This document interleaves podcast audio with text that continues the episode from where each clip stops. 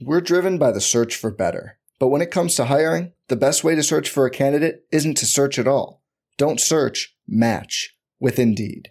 Indeed is your matching and hiring platform with over 350 million global monthly visitors, according to Indeed data, and a matching engine that helps you find quality candidates fast. Leveraging over 140 million qualifications and preferences every day, Indeed's matching engine is constantly learning from your preferences. Join more than 3.5 million businesses worldwide that use Indeed to hire great talent fast. And listeners of this show will get a $75 sponsored job credit to get your jobs more visibility at Indeed.com slash BlueWire. Just go to Indeed.com slash BlueWire right now and support our show by saying you heard about Indeed on this podcast. Indeed.com slash Blue Wire. Terms and conditions apply. Need to hire? You need Indeed.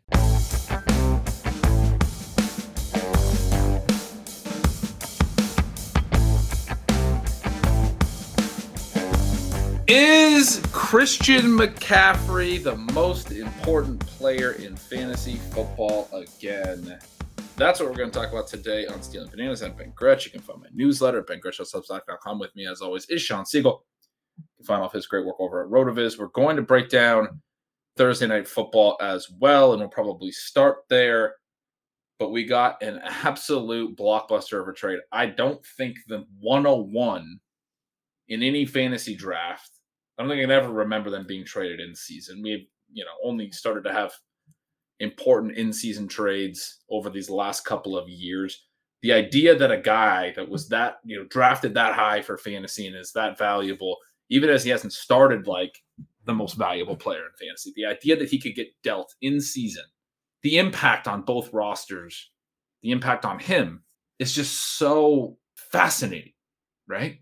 There are a ton of really cool parts to this.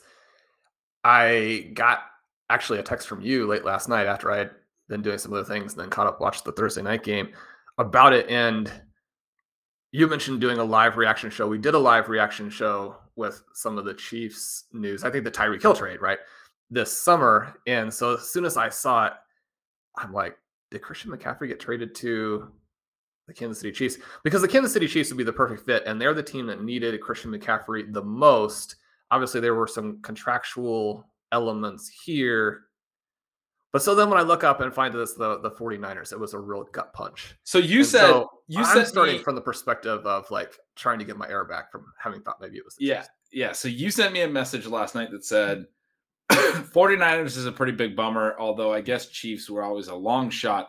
I just wrote an article. I woke up this morning. I've been bouncing off the wall since this trade. And I wrote an article at the at the Stealing Signal Substack that was called CMC as the most important player in fantasy again. And I tried to lay out that case. I'll explain some of that case on the show. But more importantly, I have not heard any of your thoughts other than that the 49ers is kind of a bummer from from last night.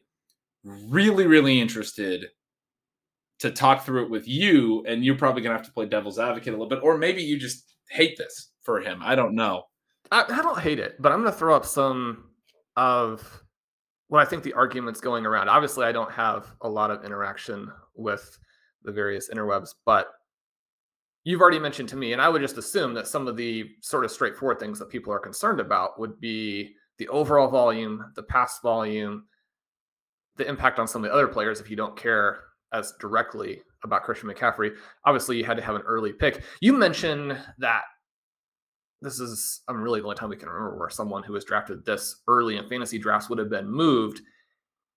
But this was always like vaguely potentially in the cards when you consider how bad the Panthers were and the fact that he could have been in the mix for the 101 and did have a time period where he was actually the pretty clear 101 before like fading a little bit down the stretch again, or at least I was seeing him as the clear 101 in my drafts. I think that the ADP always had, even when it got the closest, that Jonathan Taylor had just like the tiniest fraction ahead. But it was also the reason that Cooper Kupp and Justin Jefferson were going ahead of McCaffrey at times. And we've watched how that has played out. We talked about who we thought our top two picks in 2023 would be. And our argument there was definitely that the wide receivers could come through and justify that. I mean, I think that to this point, the wide receivers have definitely justified being selected ahead of Taylor and McCaffrey because the Panthers were so bad, though. Right. That was the whole thing. Christian McCaffrey, we talk about as the reincarnation of Marshall Faulk, but like the Panthers were the fly in the ointment of his fantasy profile. That was the whole thing. He's no longer on that team. John, let's talk about Thursday night football though before we get too deep into Christian McCaffrey because there was a lot of fun stuff. You had some interesting thoughts as we were just getting ready to start. Really exciting to see Eno Benjamin have the great game. We've been drafting him for three years. You've been a, a huge Eno Benjamin believer, and, and, really the guy we should shout out is Blair Andrews, who's done great great work on the the value of the re- receiving work as a you know per, what is it a percentage of the team total yardage or total pass attempts or something, right? But like yeah, so it's his passing role there, and so I mean, Blair does the running back dominator rankings right. every season as part of our prospect coverage.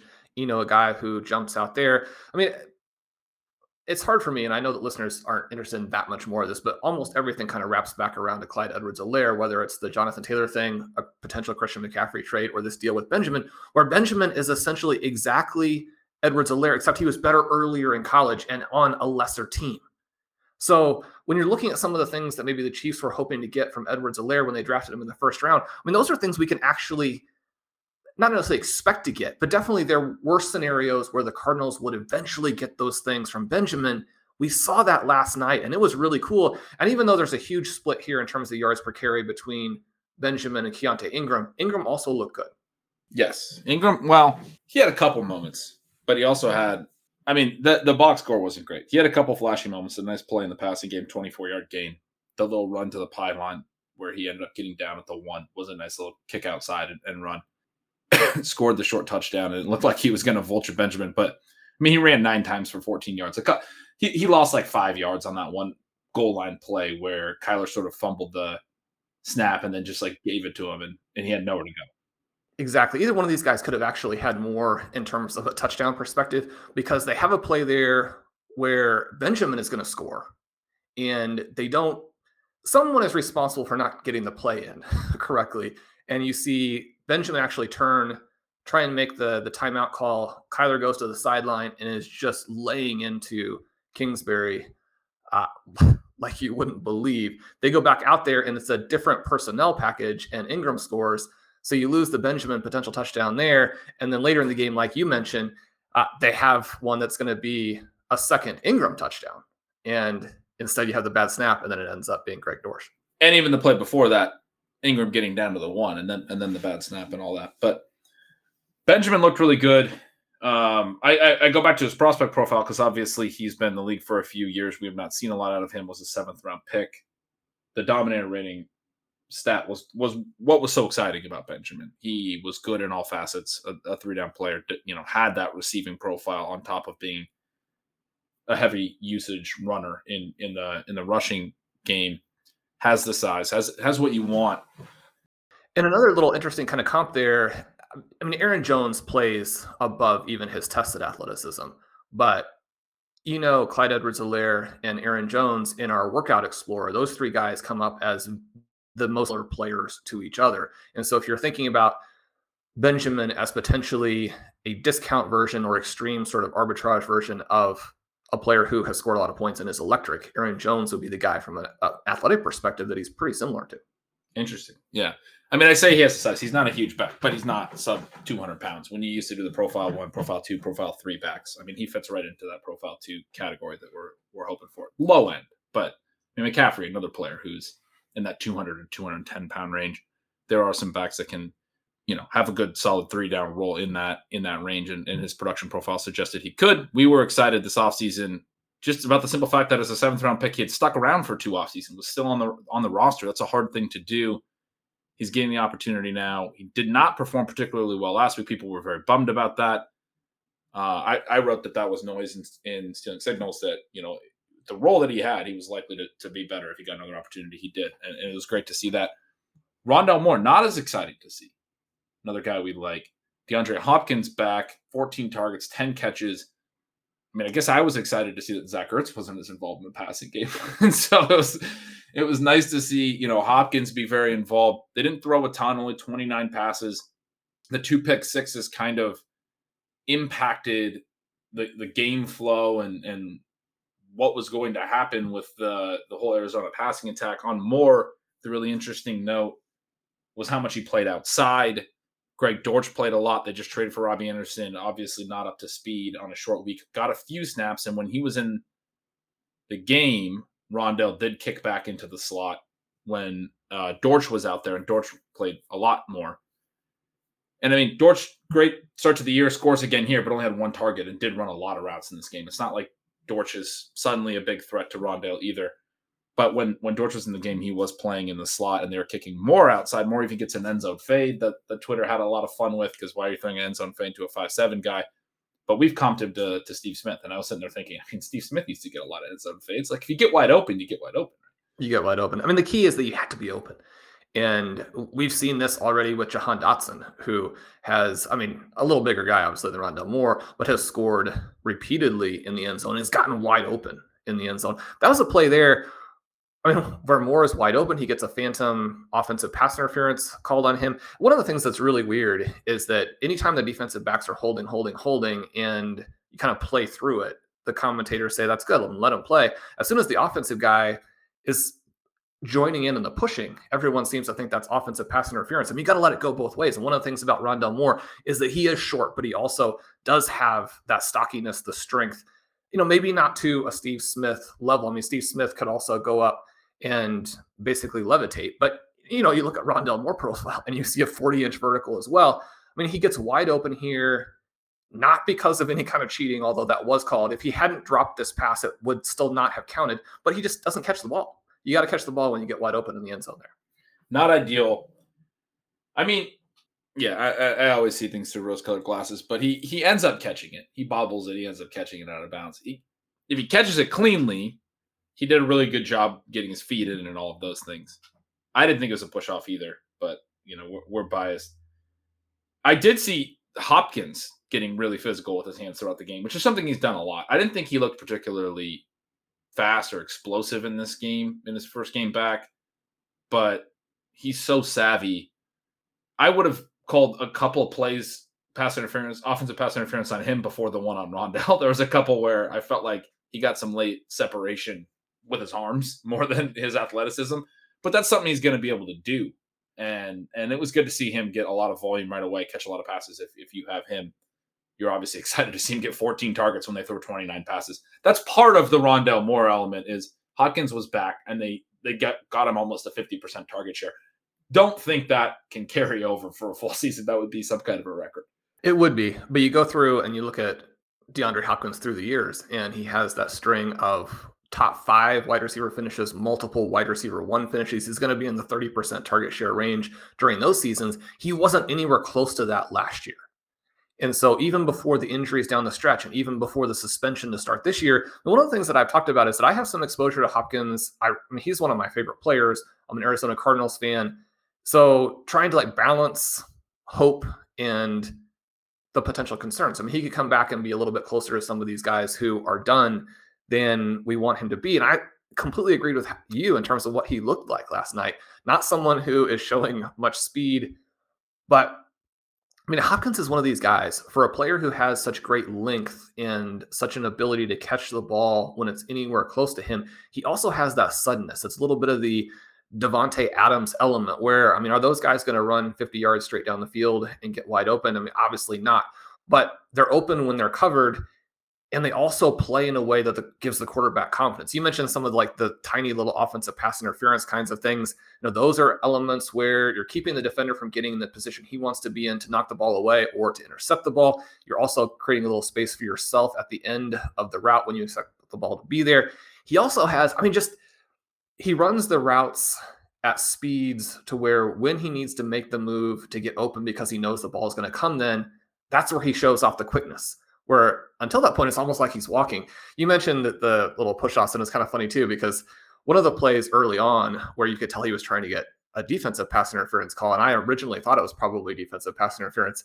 It was one where in the middle of the route, he'd been kind of pushing off and, and trying to get clear. And then when he couldn't, he actually sort of grabbed the guy and pulled him to him and then like shuttles down the field a little bit with him and looks at the, over to the official like, are you going to call holding even though I'm the guy who yeah I pulled him on top of me yeah so I mean you're going to get some veteran savvy there and yeah, it was cool to see. Obviously, it helped the Cardinals. It was frustrating from a Rondale Moore perspective in terms of how much it stomped on his potential targets, but it wasn't just him. I mean, you mentioned that it absolutely crushed Zach Ertz, who more or less went out of this game. We don't have any exposure to Zach Ertz. And so, from a fantasy perspective, it would be great for us if he doesn't factor in the rest of the way. I, ben, for me, the kind of long term here and the fantasy playoff version of this team, I think, is interesting. We do have some exposure to Kyler Murray, both in Dynasty and in redraft. Again, not a huge game for him because of those two pick sixes that changed the second half game script. But I mean, there's never really been a point where the Cardinals have actually gotten it going with Cliff and Kyler the way that you would really want to see. And when they get somebody back like Hopkins, they lose Marquise Brown. So you don't get to see those two guys together, which I think everybody was excited for. But we do now have a potential scenario at the end of the season where they could have Brown and Robbie Anderson, even if that's just catching a couple of long passes every once in a while. I mean, those, you know, extra 60 yard touchdown pass on Murray, even if it was just once during the fantasy playoffs, that really helps his scoring. And still, Rondale Moore, one of the most electric athletes in the NFL, and still potentially going to emerge. They could have four guys that really stress the defense. At that point, do you have any optimism that Kingsbury will be able to call an offense that is dynamic and they can play a little bit up tempo like they like to do and go scorched earth? Or is it just going to be different guys kind of alternating who gets to play? And mostly we'll have these three and outs and we'll have these, you know, you get to the 40 and can't execute the first down and it's just frustration continued. I think, I think I have optimism. We've seen a lot of this from Arizona over the last basically calendar year. Because at this point last year, Kyler Murray was looking like an MVP candidate. And the year before that, he was even better from a fantasy perspective. Yes. Um, in 2020, had a, had a fantastic year. Early 2021, his passing numbers really took off. Through the first seven games last year, Kyler Murray was completing 73.5% of his passes, 286 yards per game, two and a half touchdowns per game, 0.7 TDs, seven, 17 to 5 TD to INT rate. Basically, any other whatever. I mean, what numbers do you want to look at? But they they were all very very good. All the players were good. I mean, I, I the reason I remember this so well is like this was before Zach Ertz, but AJ Green was looking fantastic, right? He was looking efficient. It was like Kyler Murray's making you look efficient. DeAndre Hopkins was looking very efficient. Christian Kirk was hitting pretty hard early last year. Got himself a big contract. Got himself a big contract in part because of that stretch and and it was. Look you have hopkins and kirk.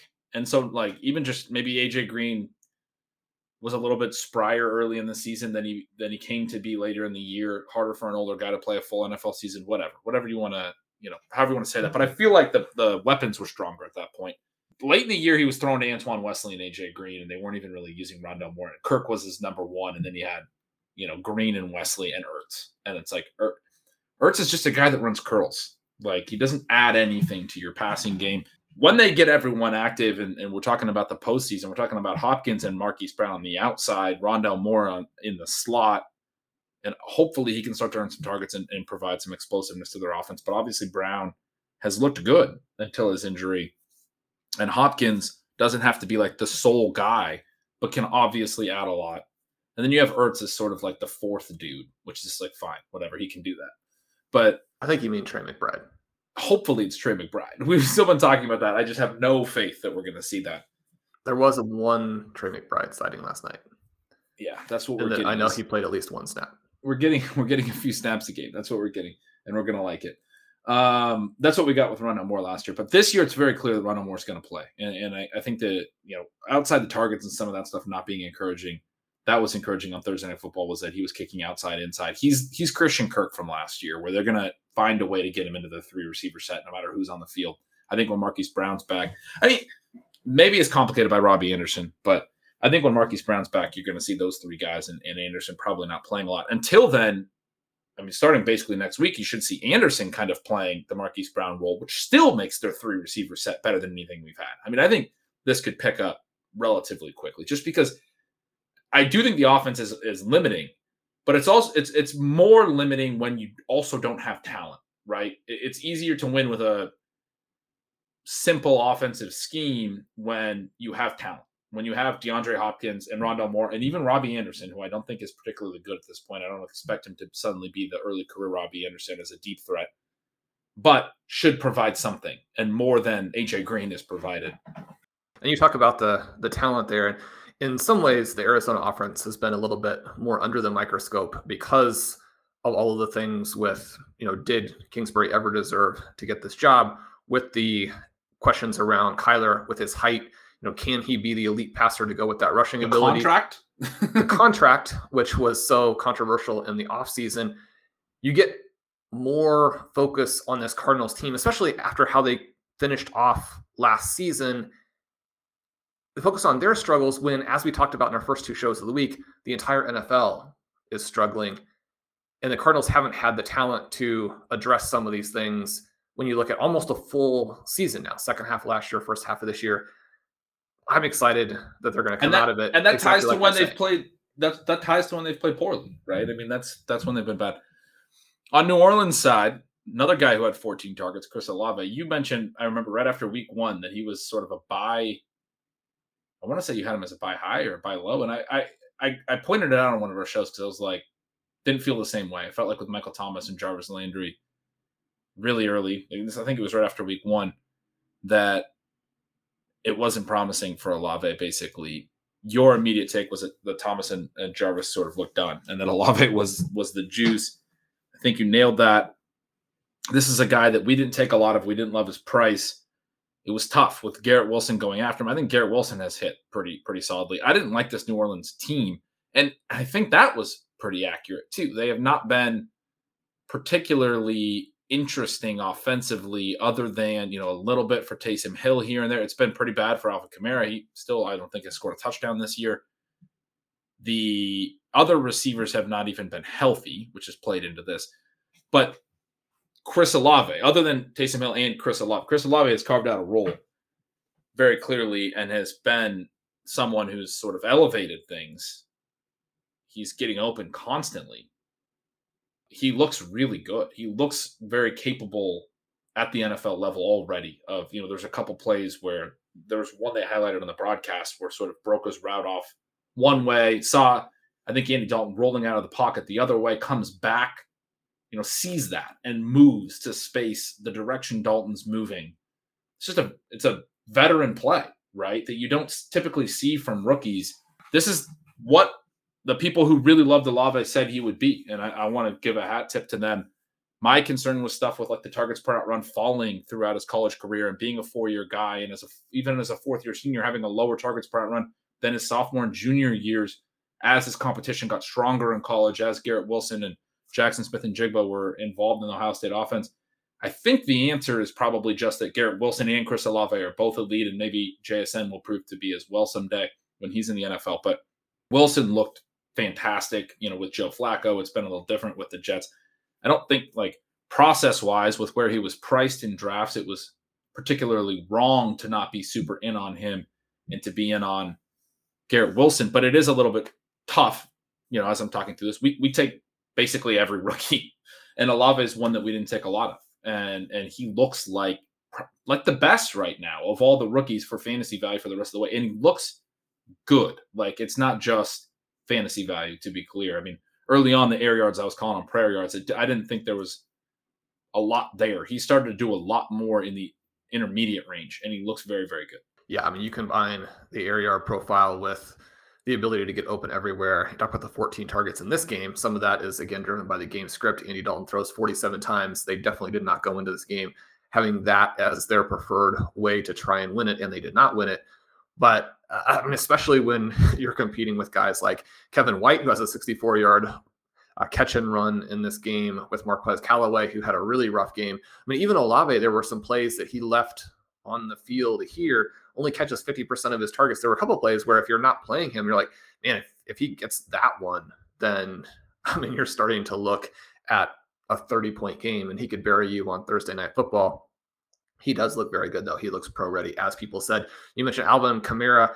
He also gets nine targets, catches seven of them, goes over 50, uh, goes over 100 yards from scrimmage, 56 of which were in the air. It seems like it's going to more or less still work out for him, But if you're playing Taysom Hill, you're frustrated that he only gets that one really high value touch that he does score on. If you're playing Alvin Kamara, you're like, just let Kamara run that play and score the touchdown. So it depends on what your incentives are. The Saints and, and Andy Dalton competed pretty well, put up some good points for some of their key players within the context of how this game developed. It'll be interesting to see where the Saints go now. I've argued that Andy Dalton is a better NFL quarterback than Jameis Winston. And again, it's going to depend a little bit on which players you need to do well, whether you prefer it to be Winston or Dalton going forward. Yeah, the interceptions I suspect will not help him. One was very clearly not on him. I mean, it was just right off the hands of, I think it was Tre'Quan Smith, and, and then intercepted the first one and deflected Callaway, right to right? what's that? Callaway. Oh, maybe it was Callaway, yeah, but deflected right to the defender, who's trailing by like three yards. I mean, he's beat on the inside run uh, route. The other two not good passes. First one in the end zone was not a good one.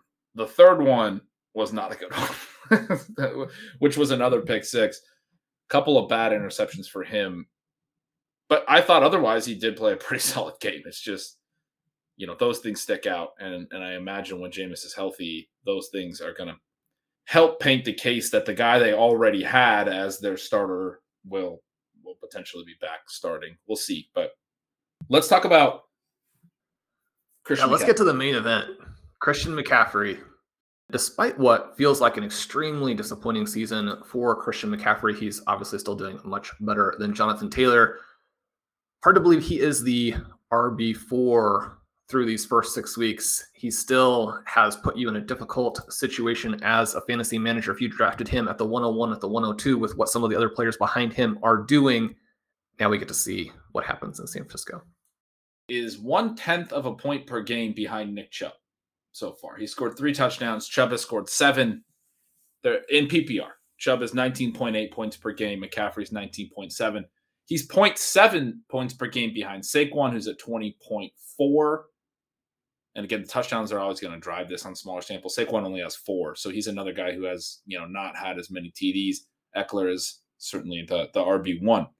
Some of that has just been driven by the receptions over the last couple weeks. It's been interesting that the ways that they've started to actually incorporate McCaffrey in the passing game in Carolina, or the ways they did before they traded him, were just a lot of like straightforward screen plays. His A dot right now is actually to the negative. It's the first time in his career he's ever had a negative A dot at times, he's had an A dot over one, which you're going to have a lot of catches around the line of scrimmage and some behind the line of scrimmage when you are a running back.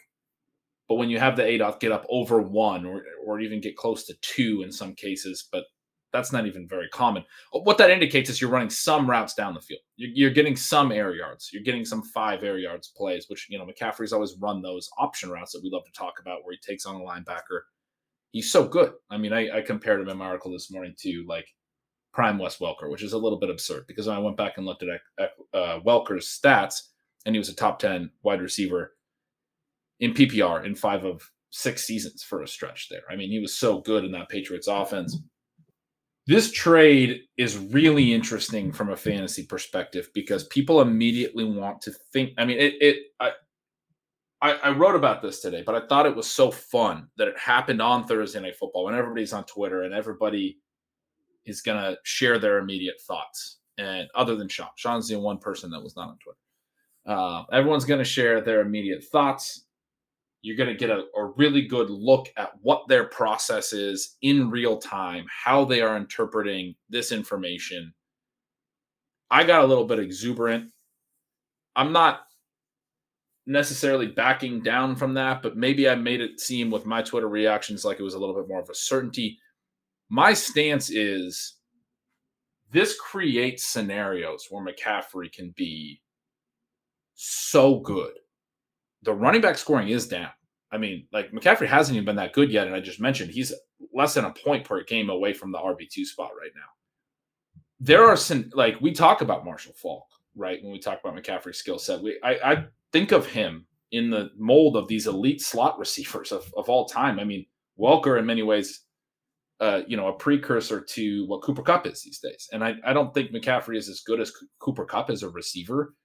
But like you're talking about a player that, like when he came to Carolina, one of the mistakes I made early in his career was Cam Newton is a mobile quarterback who doesn't throw to his running backs. Well, we learned really quickly that Christian McCaffrey made himself Cam Newton's best target, his favorite target, because even though a lot of running backs are just the check down on a lot of passing plays, McCaffrey is one of the rare ones that is like a target earner at running back. And if, especially if you're using him in routes where he can be out and, and in space. I mean, one of the things I've been thinking about with Shanahan is does he split him into the slot a little bit? Does he get him out running? I mean, th- there was the immediate tie-ins to the old Mike Shanahan teams, and and they had Ed McCaffrey and Christian McCaffrey as a kid. There's pictures of him with Kyle Shanahan when Kyle Shanahan was, you know, around college time for him and, in that Denver Broncos family. Ed McCaffrey was a very good receiver, is the point. so Kyle, Kyle Shanahan's very aware of this receive. I mean, you get it you, you you get into holes assuming rational coaching 49ers have done a lot of wonky stuff with draft capital so like even though part of me is like they just traded a second a third a fourth and a fifth they traded like a full a full you know years worth of, of draft picks other than a first round pick basically to get him and so when you put in that much draft capital into a player you're obviously planning to use him at the same time if there's any team that has shown that they don't give a crap about how they use their draft capital it is the 49ers with their multiple third round pick running backs that they've barely played over the last couple of years. They just now are basically admitting that Tyrion Davis Price is another wasted third round pick by trading for a running back. And they did that last year with Trey Sermon. I mean, from a real football perspective, Kyle Shanahan has now sunk four day two picks into the running back position in 18 months, which is not ideal, especially when your system can generate running back production from yeah, Jeff that's Wilson. the, the part that is so weird is that they're able to get this. But I think that the cool thing here is that even a team where you have to believe that the coaching staff thinks they can do it with other guys is saying this is a player who is unique and is extremely valuable.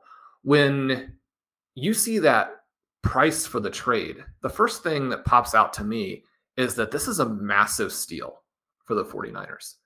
Because you have a former top 10 pick who's hit in a huge way and has become the greatest weapon at running back in the NFL to the point that the things that you're talking about are exactly right and make him someone that you have to think about in terms of a wide receiver and, and how it affects the game, not as a running back. And so when folks are like, running backs don't matter, running backs don't matter, you have to think of him as a wide receiver. That's the way that you look at it. That's the reason the Chiefs needed to go after him. That's the reason why, if the Chiefs are thinking, okay, I mean, number one, you have to be able to do all the parts. I'm not saying the Chiefs really had the option, but if you're thinking receivers are really our problem, which for the Chiefs, both positions are a problem. Signing Odell Beckham for the reality playoffs is nothing like what you would get from adding Christian McCaffrey. So a two, three, four, five for a guy who is going to be one of the best wide receivers in the NFL. That, that's a huge steal. And it's it's a team that already has a lot of weapons saying we want to get stronger as opposed to the teams sitting back and saying we have weapons we don't need to make this move if you have the potential for a move to get better you do it that's one of the things that we've seen the rams do over the last several years hasn't always worked, but last year it paid off in a Super Bowl championship. And nobody that they've added is remotely like Christian McCaffrey. The reaction on Twitter, especially from 49ers fans that I saw and ones that are, you know, analytically inclined, was that they massively overpaid and it was frustration. It's a lot of picks. It's a lot of potential players on rookie contracts that are, are an important part of the equation. You need your picks. I, I guess I was pretty indifferent from a real NFL standpoint. I, I was not that extreme. I do think it's hilarious when you look at like the overall amount of picks they've sunk into the running back position since the 2021 draft in April, 18 months ago. We're driven by the search for better. But when it comes to hiring, the best way to search for a candidate isn't to search at all. Don't search, match with Indeed. Indeed is your matching and hiring platform with over 350 million global monthly visitors, according to Indeed data, and a matching engine that helps you find quality candidates fast. Leveraging over 140 million qualifications and preferences every day, Indeed's matching engine is constantly learning from your preferences. Join more than 3.5 million businesses worldwide that use Indeed to hire great talent fast. And listeners of this show will get a $75 sponsored job credit to get your jobs more visibility at Indeed.com slash BlueWire. Just go to Indeed.com slash BlueWire right now and support our show by saying you heard about Indeed on this podcast. Indeed.com slash BlueWire. Terms and conditions apply. Need to hire? You need Indeed. Getting engaged is a moment worth cherishing. A one of a kind ring that you design at Blue Nile can help your love sparkle. Just choose your diamond and setting. When you've found the one, you'll get it delivered right to your door. Finding the right engagement ring can be nerve wracking. At Blue Nile, you'll have the expert guidance needed and a diamond guarantee that ensures you're getting the highest quality at the best price. Cherish all of life's moments and save up to 30% at BlueNile.com. That's BlueNile.com. But this individual trade in and of itself is, I mean, he was just going to use that third round pick on another running back next year anyway. So it's like you, you traded a two and a third round pick that you're probably going to waste anyway. And I, I, know that's not the way to think about it, but it's it, you know it's kind of similar how we're talking about the the Seahawks trade a while back. Christian McCaffrey, if they traded him to just plug and play him as they've been playing Jeff Wilson, then I understand the concerns that that this was an overpay. I'm with you where this trade I think is a clear indication. It's not they it's not that they weren't getting anything out of the running game, it's that we need more firepower still on our offense, even though we have Deebo Samuel and Brandon Aiyuk and George Kittle. Jimmy Garoppolo's back there. He's kind of a caretaker we think our defense is really high level. I think everybody agrees that the 49ers defense looks like one of the best in the NFL right now. They, I think, are going out and acquiring someone that's going to impact the way that their offense exists, right?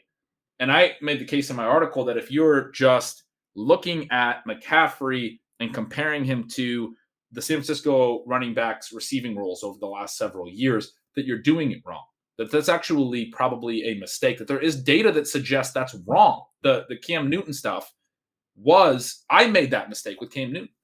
Let me throw up the sort of straightforward or surface argument against not necessarily the trade, but against Christian McCaffrey as a home run in San Francisco.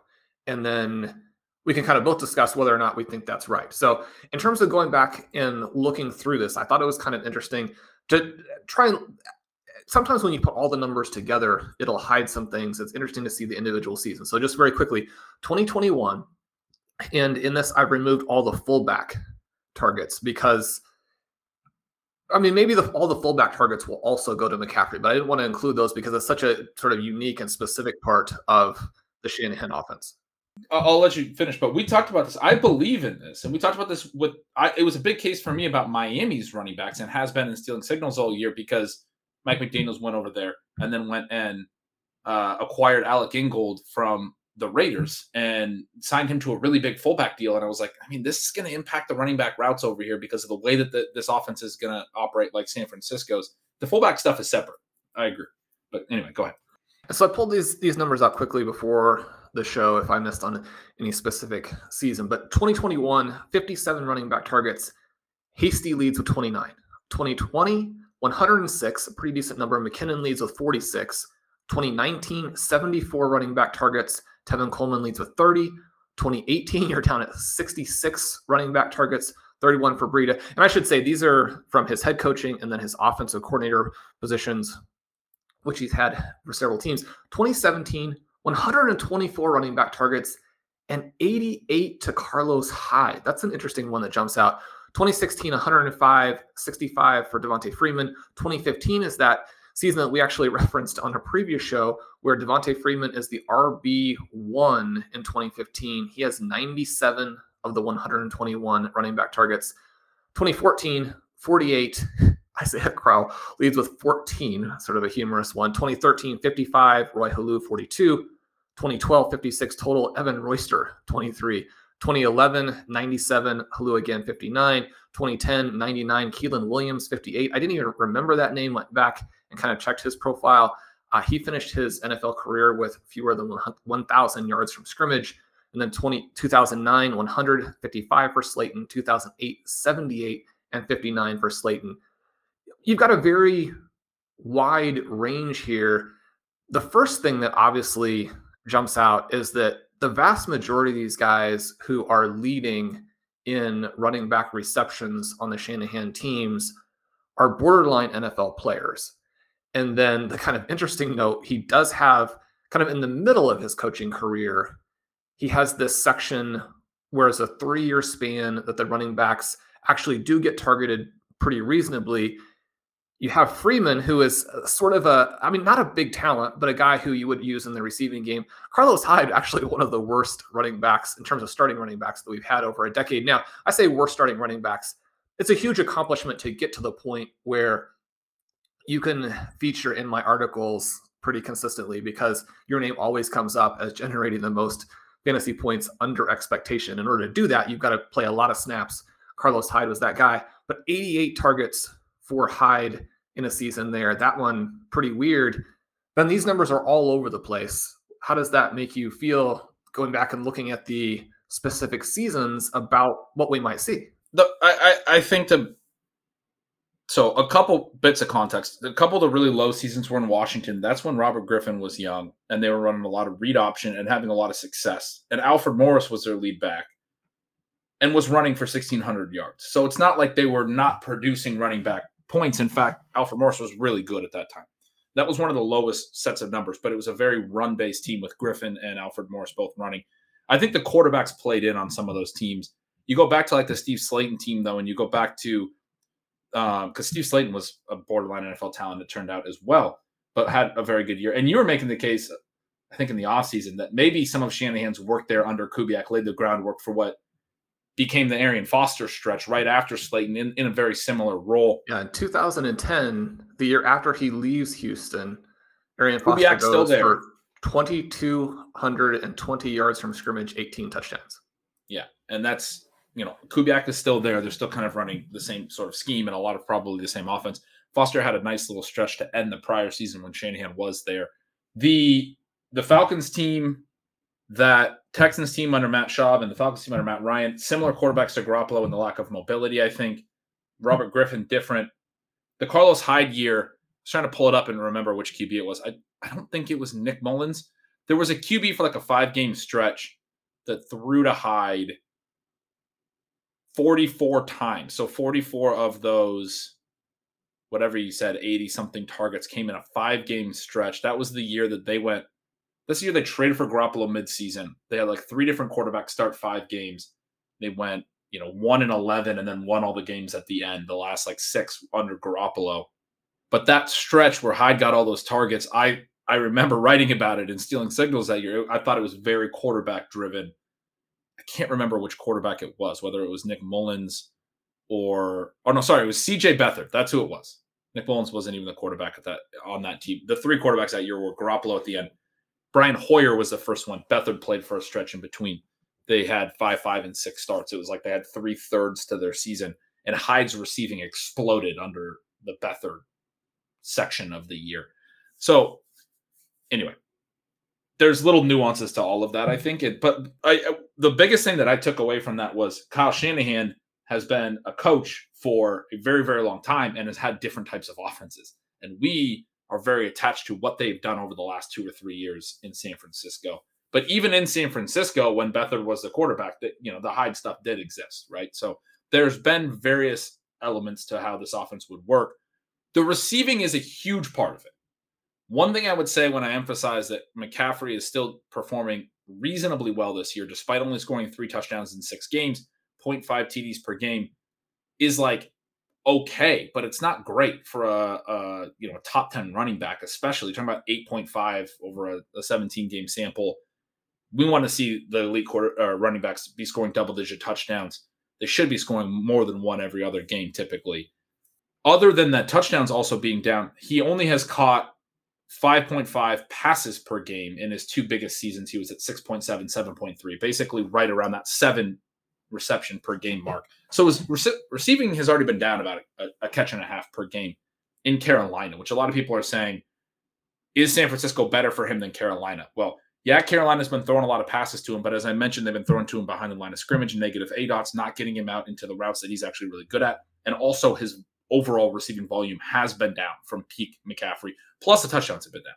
Touchdowns is a whole nother discussion we got to get to. Where does the receiving go in San Francisco if you want to sit here and do the numbers and project it, which I think is maybe the wrong way to do it. But what I'm seeing is a lot of he's not going to catch enough passes there. There's not going to be enough opportunity. And so I do want to address that head on. It's already down to 5.5. It's like basically a career low for who he is, the talent that Christian McCaffrey is with a lot of different quarterbacks. He's had varying ranges of receptions per game. As a rookie, 5.0. Last year in only seven games, and he left multiple of them really early, 5.3, even though, you know, two sevenths of those games, I think he played two out of those seven games. I think he played uh, like 20% of the snaps. Still average per game, 5.3. 5.5 to me is like the lower end of what he has shown to be in a lot of different situations, different uh, head coaches, different quarterbacks. It's possible that that it goes down, right? I, I think it's possible that it could be like four receptions per game or something. I have a hard time seeing like it's going to be three receptions per game or down in this range where like it was for Elijah Mitchell last year. I think sub three per game, or maybe where it's been for for Jeff Wilson. I mean, there's a reason they haven't been running Jeff Wilson on routes, and it's Jeff Wilson is Jeff Wilson, right? Like it's different. Like you, we're, we're talking about this already, but like you, you know, they're acquiring a wide receiver here, but however you want to like look at that, there is a trade-off, and and one of the comments that I got a few times was, is the efficiency going to offset the opportunity drop off? That he's not a workhorse anymore like he was in Carolina.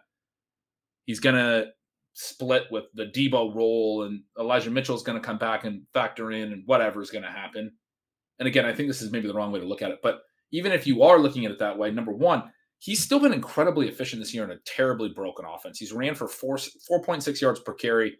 The two games early in the year where he had back to back hundred yard rushes, he wasn't even being used in the passing game yet, and it was so obvious they're going to run him up the middle every play. He still had back to back hundred yard rushing games. This is the part of McCaffrey that I think gets missed. Is he's actually an above average runner. He's a good runner. He's also an elite receiver. He is a full weapon. This is why we talk about him like he's on a Marshall Faulk trajectory for his career 4.6 yards per carry. He's matched that number this year. His receiving efficiency has been down because, again, he's finally seen a negative A dot, and some of those plays have just been gone blown up. His his catch rate is way down from his typical uh, catch rates because he's a very good receiver. His yards per target down. I think his receiving efficiency is going to improve even if the volume goes down. I think the um, the rushing that he has shown to be able to be efficient, even though Carolina has a decent offensive line, he's shown to be able to be efficient, and particularly at creating plays once he gets into space. When when a play is well blocked, do you hit the right hole, and do you make the guys miss in the next level, on the second level, third level? Can you make a big play out of it? Best example that was probably st- standard screenplay late this week in week six. He turns it into a 49 yard gain down to like the 10 yard line just by like carving up the field because that's that's what McCaffrey does in space. He still has that. And now you put him in the Shanahan scheme that can spring Jeff Wilson for a 32 yard touchdown in week five. But like, yeah, maybe Jeff Wilson's good. I don't want to criticize him. It also was great for Elijah Mitchell last year, who had a lot of long runs. It was great for Tevin Coleman at, at points, great for Raheem Mostert. It was great for Deebo rushing very efficiently, even though Deebo Samuel is an incredibly good talent. But you go back to all those teams. You go back to Alfred Morris and every Steve Slaton, every running back Kyle Shanahan's ever coached. He has elevated the efficiency of the rushing game through his scheme, and it's only gotten better. I mean, he's continued to add wrinkles and layers, and that's something that smart X's and O's people have written a lot about. We've talked about it in the off seasons. I remember reading some great stuff in advance of the NFC Championship that was talking about McVay and Shanahan's schemes in comparison and how they've both evolved off their their duo block run schemes and what I don't know if it's both duo, whatever. I think maybe duo is just what the the Rams are doing eh, as they evolve things, but whatever. I don't understand run schemes, but I do know that is very interesting, and he is continuing to do creative stuff that people are writing about and talking about is very innovative. They've used a lot more motion in the recent seasons. He's a very good coach, is the point. He's going to elevate a player's efficiency. McCaffrey has shown an ability to be an efficient runner even in a suboptimal offense that can't throw the ball and do any. I mean, so if you want to tell me that the receptions are a huge issue, the part of it that I would say is I the first thing that popped in my mind, other than Marshall Faulk, Sean, was the Priest Holmes year. So we were just talking about how good Dick Vermeil's offenses were. He was incredibly talented and incredibly well suited to that offense, but it was a very impressively designed offense as well. You get a, a back like that in an offense that creates rushing efficiency for everyone who's back there, you're going to have 150 yard, three touchdown rushing games. Like that's if you're telling me that McCaffrey's not going to catch enough balls, then I like I still think he's going to be a, an incredibly good like the way I would describe when I talk about high value touches and they're so important to Christian McCaffrey is that Shanahan's one of the offenses that can make low value touches into high value touches. Rush attempts in Shanahan's offense, even though they're a low value at the 30 yard line, like last week with Jeff Wilson, can be a touchdown, right? And McCaffrey's going to have those types of plays in this offense. The question is just, does the receiving fall? Because if it falls, then maybe he's only a 20 point per game, 22 point per game guy. I still think there's potential for him to have like multiple two, three rushing touchdown games if that's how they view him as just a pure runner with as good as he is. Again, this is the Priest Holmes comp. But if they are using him intelligently as a pass receiver as well, and they're splitting him out and they're doing a lot of the option routes out of the backfield and things that we want to see out of McCaffrey wherever he's playing, now you're talking about both sides of it. And now you are talking about Marshall Faulk. I mean, this offense is going to score points. I don't think he has to get all the work in the green zone. People are worried about Deebo's role in the green zone. Even if he gets a fraction of it, Rich Hribar had a great tweet last night. That the Panthers have had, I think it was only like five plays inside the 10 all year. I mean, just some absurdly low number. I put it in my article. And San Francisco was tied for fifth in in plays run inside the 10.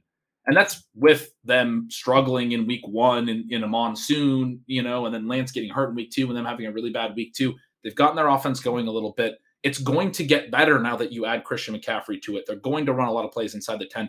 It doesn't really matter to me if they're using Deebo in their some, if McCaffrey's not as heavily used inside the 10 as like he would have been in Carolina or Derrick Henry is in Tennessee's offense, because the Niners are now going to be a really good offense. It's going to run so many plays inside the 10 that his share of it ideally will be large for people who have Christian McCaffrey and for this whole argument. But even if it's smaller, the share, it's going to be more raw touches inside the 10 than in Carolina. And there's this potential that it's actually a pretty sizable role inside the 10 or share. And now we're talking about these two or three TD games I was just saying. I think his TD rate is going to just absolutely explode now. And then you have the potential that if the receiving is there as well, I mean, talk me off of this uh this hype train I'm on. Well, I love the hype train. You're uh I'm not the right person to to talk you down from enthusiasm. There are, I think, three or four really cool points there, and then I want to bring us kind of around to how it will impact some of the other players. Which, number one, the receiving part is interesting. Another lens that we can look at it through would be expected points. We know that the rush EP plus receive EP gives you your total expected points, and when we're trying to find these legendary players, if you're going to have guys with the EP double double, then they're sitting up in that range where they don't even have to be that efficient. But if they are efficient, then suddenly you get the huge seasons. If you could have an 11 rush EP, 11 receive EP, and then be plus four in fantasy points over expectation, then suddenly you're looking at 26 points per game. And that's where you really start to separate and hammer the rest of the league. 2017 to 2019, Christian McCaffrey is sitting at 11.7. For this season, he's at 10.8. So he's actually sustaining the receiving numbers from that portion of it pretty decently, maybe in a way that is surprising when you consider how bad the Panthers offense has been.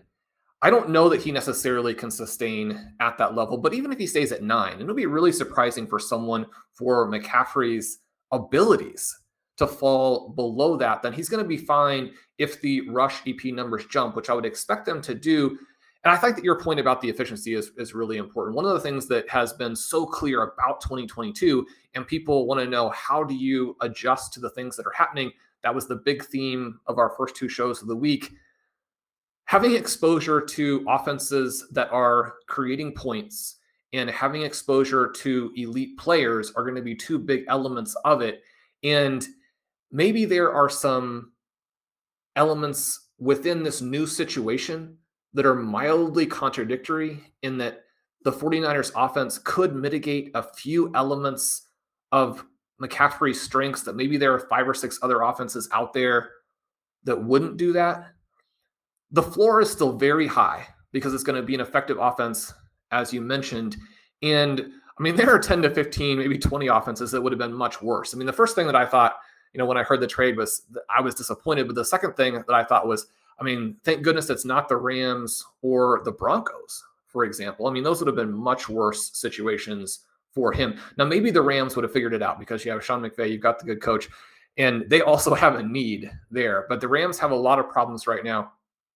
McCaffrey fits into what we want because he's so good. And I think that it's probably hard to really completely conceptualize just how much the Panthers have limited him. You talk about his ability as a runner. And we see a lot of these plays where they smash him into the line. And the first thing that you think to yourself is that's not the right way to use Christian McCaffrey because he's such a dynamic player in space.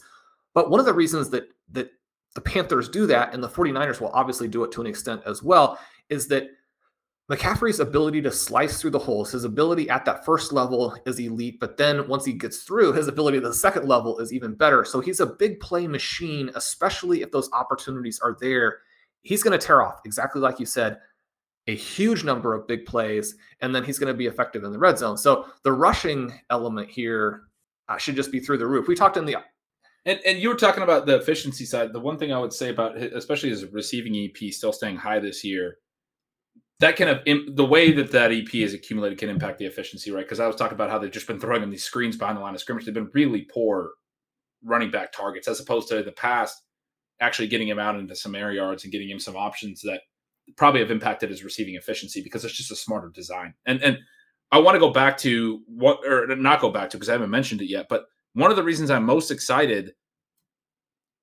is he's a very unique player. And I like I said, we we can get into a trap of assuming rational coaching. I think we can also get into a trap of immediately assuming irrational coaching because there's a lot of people that want to say immediately that that they're going to use McCaffrey the way they use their other running backs. Like that would be very irrational. Well, they're not going to. And one of the things that jumps out to me when I go through that list of his backs from 2009 to 2021, the receiving backs. Now, as you mentioned, there are a few instances there where the lead rush back and the lead receiving back are different guys, and they probably well, not probably, they definitely broke that down in a way that was very effective for the offense. But you look at that list, and the main thing that jumps out to you is that Kyle Shanahan has not had good running backs. Yeah and he continues to draft bad ones. The point I was going to make, Sean, is setting aside even the running backs, Kyle Shanahan, because we like to look at Trey Sermon and Tyrion Davis Price and everything they've done at running back the last couple years and how he's not used his running backs, or at least the draft capital well. What about Deebo Samuel? What about the guy that we talked about last year, all offseason, drafting him in every single league because he was so talented? And then we watched Kyle Shanahan use him in a way that was so creative that we weren't even assuming, like getting close to predicting what Deebo Samuel's role in 2021 specifically would look like. It's a big reason you're constantly talking about drafting talent and letting them be talented players. Shannon showed us last year that he knows how to use a unique player in a uniquely effective way that made him incredibly efficient, made him a league winner. And no one wants to talk about like the, the not no one the people that want to break down the you know the 49ers running back receiving and how do we account for this and how do we project it forward. When they miss on a guy like Deebo they look back and go well there's no way we could have assumed that was going to happen. And that's the point.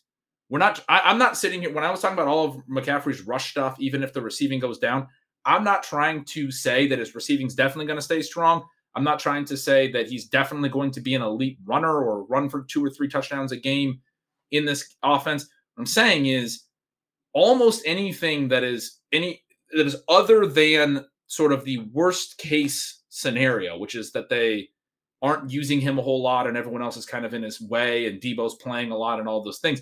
Everything else is positive in this offense. If they do anything unique with him, like they showed they could do with Deebo, it's going to hit in a way that we weren't able to necessarily predict and we have reason to believe because of Deebo last year that Shanahan is going to stay up at night and come up with smart ideas and ways to, to, to scheme the ball into Christian McCaffrey's hands. I mean, and I mean, going back to sort of our off-season discussions about Jamaal Charles and Barry Sanders and some of the teams where if they had that type of back, what would they look like this year? This idea that a back with McCaffrey's ability couldn't hit in that 5.5 to 6 yards per carry range that you wouldn't get all the time, not even for for certain stretches. I mean, you're not going to even Barry Sanders is not hitting 6 yards per carry every season or Jamaal Charles hitting 6 yards per carry every season, but you can definitely go through a long stretch where they do that. They have full seasons at that level. In this offense with all of the space that's there, to have McCaffrey do it wouldn't be that surprising. The other thing that I, I kind of came home to me as I was researching these questions before the show was just a reminder of how many obstacles they've had to deal with early this season. Because I was playing with the Stealing Signals tool on the site, which, as many listeners know, is named after Ben's amazing newsletter. It can help you break down a lot of these different elements. And looking at the receivers and at just how much worse Deebo and Brandon Aiyuk and George Kittle are over the first six weeks of 2022 than they were from week 10 on, from that sort of Brandon Aiyuk breakout point on last season. And you're thinking, well, there are all types of things that are broken in this offense. And then you remember, as you mentioned, the monsoon game, the quarterback switch. Trent Williams goes out early in week three and is expected back. And you're talking about probably one of the most impactful offensive linemen in the NFL. And you have this situation, which I think is easy to not give full weight to because he's been the quarterback there for the 49ers for so long. But I mean, Jimmy Garoppolo is basically preparing to not do anything this year. He has a non existent offseason. And you listen to his comments about the offense, and he's basically like, Yeah, I'm just kind of getting up to speed now. And I think that's frustrating if you're playing these guys as a fantasy manager. Like you've been the quarterback on this team for years. And I mean, we're headed into week seven and you're just starting to, to get going. But based on the things he was dealing with in the offseason with his own injuries and the direction the 49ers were going, this is not someone who has had a lot of practice with these guys going into the season.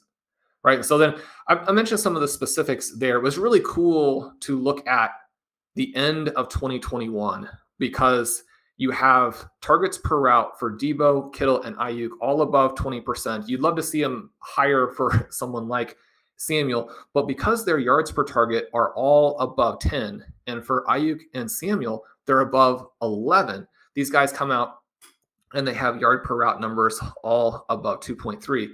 Then you go into 2022 and you see that their target depths in terms of Kittle and Samuel have just absolutely cratered.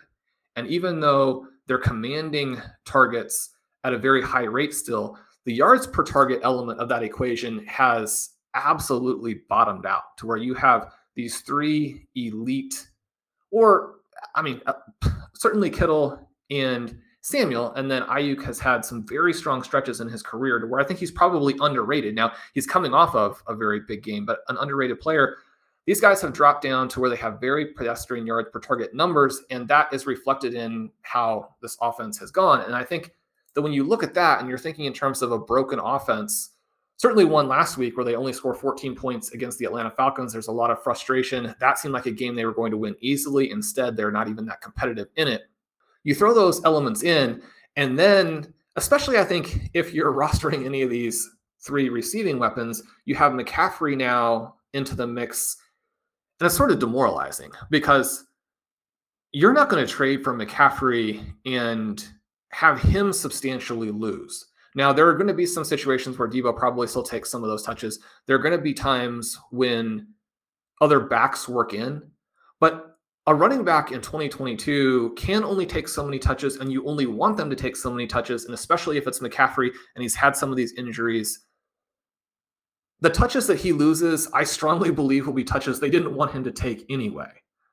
But it's almost inevitable that he wipes out some of the volume for those receivers unless the offense now takes this huge leap forward, which I think there are some problematic elements to just saying, oh, you've got another guy and you've moved forward in the season further and you've got a good head coach and these guys are good.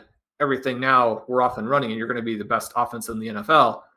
But there have been elements that they've been dealing with that you would expect to be at least mildly cleared up as we go forward. And if you see, I mean, people don't like the yards per target stuff, but as you talk about all the time, I mean, it's a crucial part of the yards per route that people love. And when we look at that portion of it, if those guys jump back up to where they've been, not for you know one or two games, but over an expanded period of time, and again, we're thinking about it from a talent perspective as well.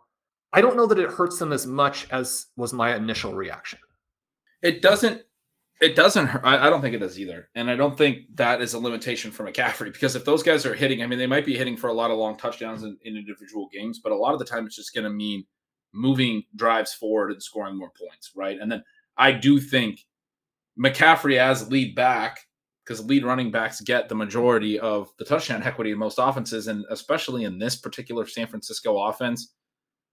I mean, I guess one pretty potential negative outcome would be like if they just use Jeff Wilson as their goal line back, and that's and and, he ends up scoring like six touchdowns the rest of the way, and that all comes straight out of McCaffrey's ledger. That would that would suck.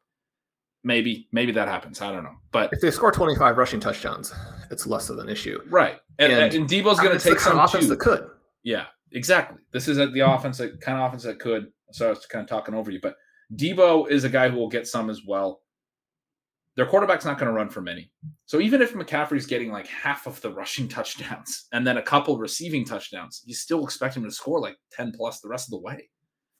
I made the case that I think he's going to average about a touchdown per game the rest of the way at least, and, and potentially more. And that's part of his floor too, because it's eh, every, the rest of his career. It's been he didn't even need touchdowns because of the receiving and everything else. I think the touchdowns are now going to really elevate his floor, and then the ceiling is just so much higher too if the receiving is there everything you said, I agree with. In my article, thinking through the impact on the other players, the way that I laid it out was number one, I think it's the it's worst for George Kittle. I don't think that means you go out and sell George Kittle for nothing. Uh, he's still going to have some really good games and some strong efficiency. I, I mean, I wrote all this is kind of what you're describing, but I do think a lot of what Kittle's value in his best seasons was derived from was these intelligently designed plays in the short area where he could run after the catch it feels like even last year a little bit. Like I wrote this, that the guy that kind of took the interest of Kyle Shanahan's, you know, unique play designs was Deebo instead of Kittle. Prior, it was more Kittle. He would do a lot of interesting stuff with Kittle. Last year, it felt like it was more about how do we game plan to get the ball into Deebo's hands. I think when they get McCaffrey, that's who's going to be the guy that he's going to focus on, right? And then Deebo's the other guy. I think Kittle becomes not an afterthought, but we've already seen. I mean, this last week was a, an exciting game for Kittle, but the first few that he had been back, not very strong. And we're going to see more games like weeks three through five where he didn't have big numbers. But as a tight end, he's still probably going to finish tight end five or tight end six because he's still going to have some good games and touchdowns and things are going to work positively for him from an efficiency standpoint. Yeah, Kittle's injury is one I didn't even mention, which was another obstacle that they've had to overcome. Right. He missed the first two games. But in terms of game planning for who you're going to get the ball to and all these things, they're going to have some plays for Kittle. I think he becomes less of a focus because they also love how much he provides them as a blocker, and they've kind of shown that so far this year. Aiyuk's the other one that gets lost sometimes, I think, in their game plans, and then it's just sort of the vertical threat that can hit for the big games like he had in Week Six. I think he gets lost a little bit more because I think Deebo's role does actually extend to more of a receiver downfield stuff. We've seen that kind of go back and forth where a lot of it's around the line of scrimmage, then then he's running more routes downfield. I don't think this just means Deebo's not going to do anything else around the line of scrimmage, but I do think adding Christian McCaffrey means some more of those design jet motion tip passes to Deebo or whatever you're doing runs to Deebo don't get called for Deebo. They a few of those now get called for Christian McCaffrey and and and to offset that that you use him down the field more right and so that uh, i think negatively impacts Aiyuk down the field so I, basically the way i'm viewing it is this offense is now going to be a christian mccaffrey and deebo samuel centric offense in terms of who they're calling plays for when they're when they're thinking play or not play and the play design and they're drawing something up to get the ball in someone's hands i think it's going to be those two guys mostly kittle and Aiyuk are still going to hit and be efficient. Like you were describing, their efficiency is set to rebound anyway. I think they're going to be very efficient as the third and fourth weapons in what will basically be a very concentrated top four. But um, I, I, do think it's maybe like, you know, now I'm probably being too exact in that, but that's how I think there's one way it can work out for people who are like, how does this all work out? and McCaffrey has this grade of production. And what does that mean? I think the whole, you know, the rising tide lifts all the boats to some degree, but also to some degree, it's a little bit of a knock for for Kittle and Aiyuk's consistency week to week. I mean, McCaffrey's the running back. He's going to get touches every week. He's going to be game plan for maybe. I mean, maybe not this first week or whatever. I don't even know how much he'll play or if he'll play. We talked about that, but they play at the Rams in week eight, one week from now. They're playing, they're hosting the Chiefs this week. They probably want to play McCaffrey if they can. But then they're going to be at the Rams before their bye week. And I think they're going to turn McCaffrey loose in that matchup. They want to beat the Rams. I mean, that's it. Yeah, you, you need to win that game. One of the things that they've done here is say, look, I mean, we've had a very disappointing start to the season, but so has the rest of the NFC West, as opposed to being this elite division as many people thought it would be to start the year it's actually one of the most winnable out there. If we make a move and we press forward, we're going to be the favorites and maybe the favorites by a wide margin. And it's a great move too in terms of the aggressiveness, kind of thinking multiple steps ahead, I think. Because I mean, if you're the 49ers, you have to consider the fact that I mean there's a, a pretty strong likelihood that you lose this game to the Chiefs and you're three and four. But even at three and four, you've got a great path to winning the NFC West and maybe even the number two seed in the NFC. I mean, I'm looking at. I mean, you have the Vikings at five and one. The, there's no other team in the NFC outside of the NFC East that is better than three and three right now, where the Niners sit. The Vikings come back at all, you might have the two seed. Then you have not just home field advantage in the wild card round, but you do get the home field advantage in the second round, which the two seed still matters to some degree because you stay at home for both of the first two games. And we the see the number seed, one seed get upset, and the one seed gets upset. You might, game, right? You might be, and that's what happened last year. The, the Packers got upset, um, not necessarily meaning the the two seed ran all the way, but that can obviously happen. If the Vikings come back at all, who the NFC South division winner, I mean, maybe it winds up being the Bucks, but they don't look like they're going to be a, a huge win loss record team. They're three and three right now. The Packers sitting at three and three. The Vikings at five and one, leading the North. The the winner of the West could be the two seed. Is, is my point. I mean, there's a lot in front of them, not just in the NFC West. I mean, again, you look at some of these numbers and you look at the usage, and the first two shows of the week again talked about how teams are forcing the opponent to go underneath, but the 49ers have been such an extreme version of that.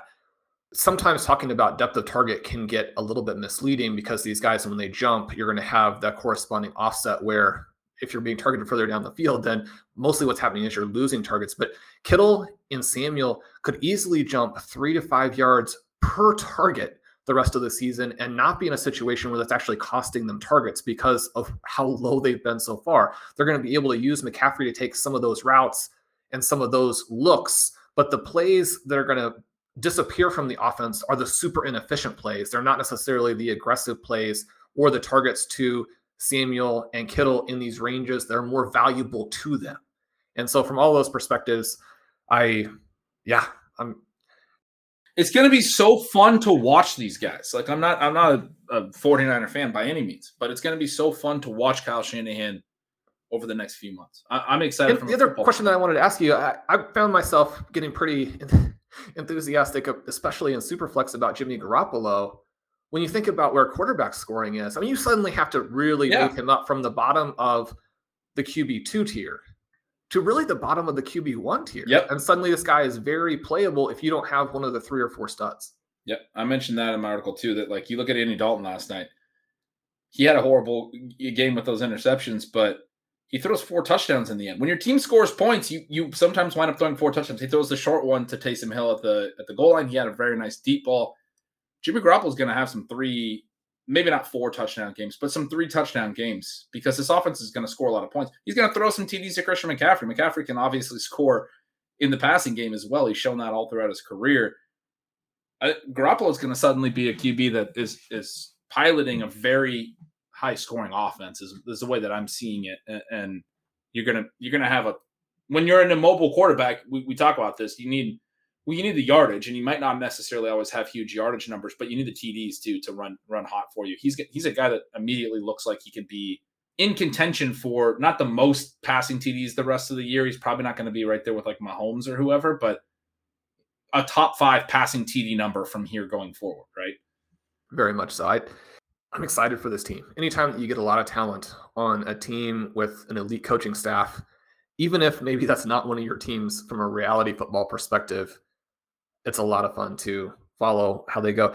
Then I'll have more on this in my zero RB playbook today. As mentioned, you wrote a fantastic, fantastic article that came out right before we started recording. People, if you haven't subscribed to Stealing Signals yet, you'll want to jump in to find Ben's reaction to the Christian McCaffrey trade. We'll also have some notes in there about how it influences some other running games. Chuba Hubbard, D'Onta Foreman.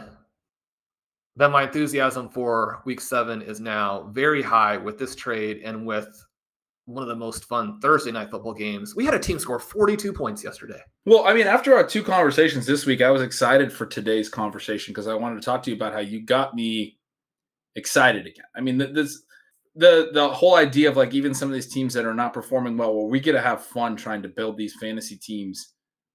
I don't know. I was really uh, encouraged the rest of the day Wednesday after we recorded, and on Thursday, and I was excited to talk with you on Friday and have this positive attitude. And then this trade happened, and then there was even more to be excited about. But um, things are going to get get fun in the NFL now. Uh, things are things are looking up, Shawn. they are. They are. So week seven should be fantastic. We're rooting for all of your teams, all of the stealing bananas listeners out there. Yeah, I can't wait. I can't wait. Football is so fun. That's why you're here with us, and we really appreciate that. I'm Shawn Siegele. With me, as always, has been Gretchen. You can follow at Yards Per Gretch. Make sure you sign up for Stealing Signals. Again, the CMC article, so cool. You want to check that out. And also sign up for Stealing Lines, Ben's awesome betting project with Dalton Kates. We'd love to have all of you over at RotoViz, Dave Caban's wide receiver cornerback article coming out today. We have Connor O'Driscoll helping you win the underdog battle royale underdog with a lot of cool weekly contests. If you want to do some quick drafts, that is a fantastic format. You can use the code RotoViz to get 100% deposit match when you sign up yeah, so many people doing so many cool things at a lot of different places. The fantasy community is awesome. We appreciate having all of you here. If you want to leave us a rating and review or a comment on YouTube, those things help us with the algorithm. And until next week, good luck in week seven.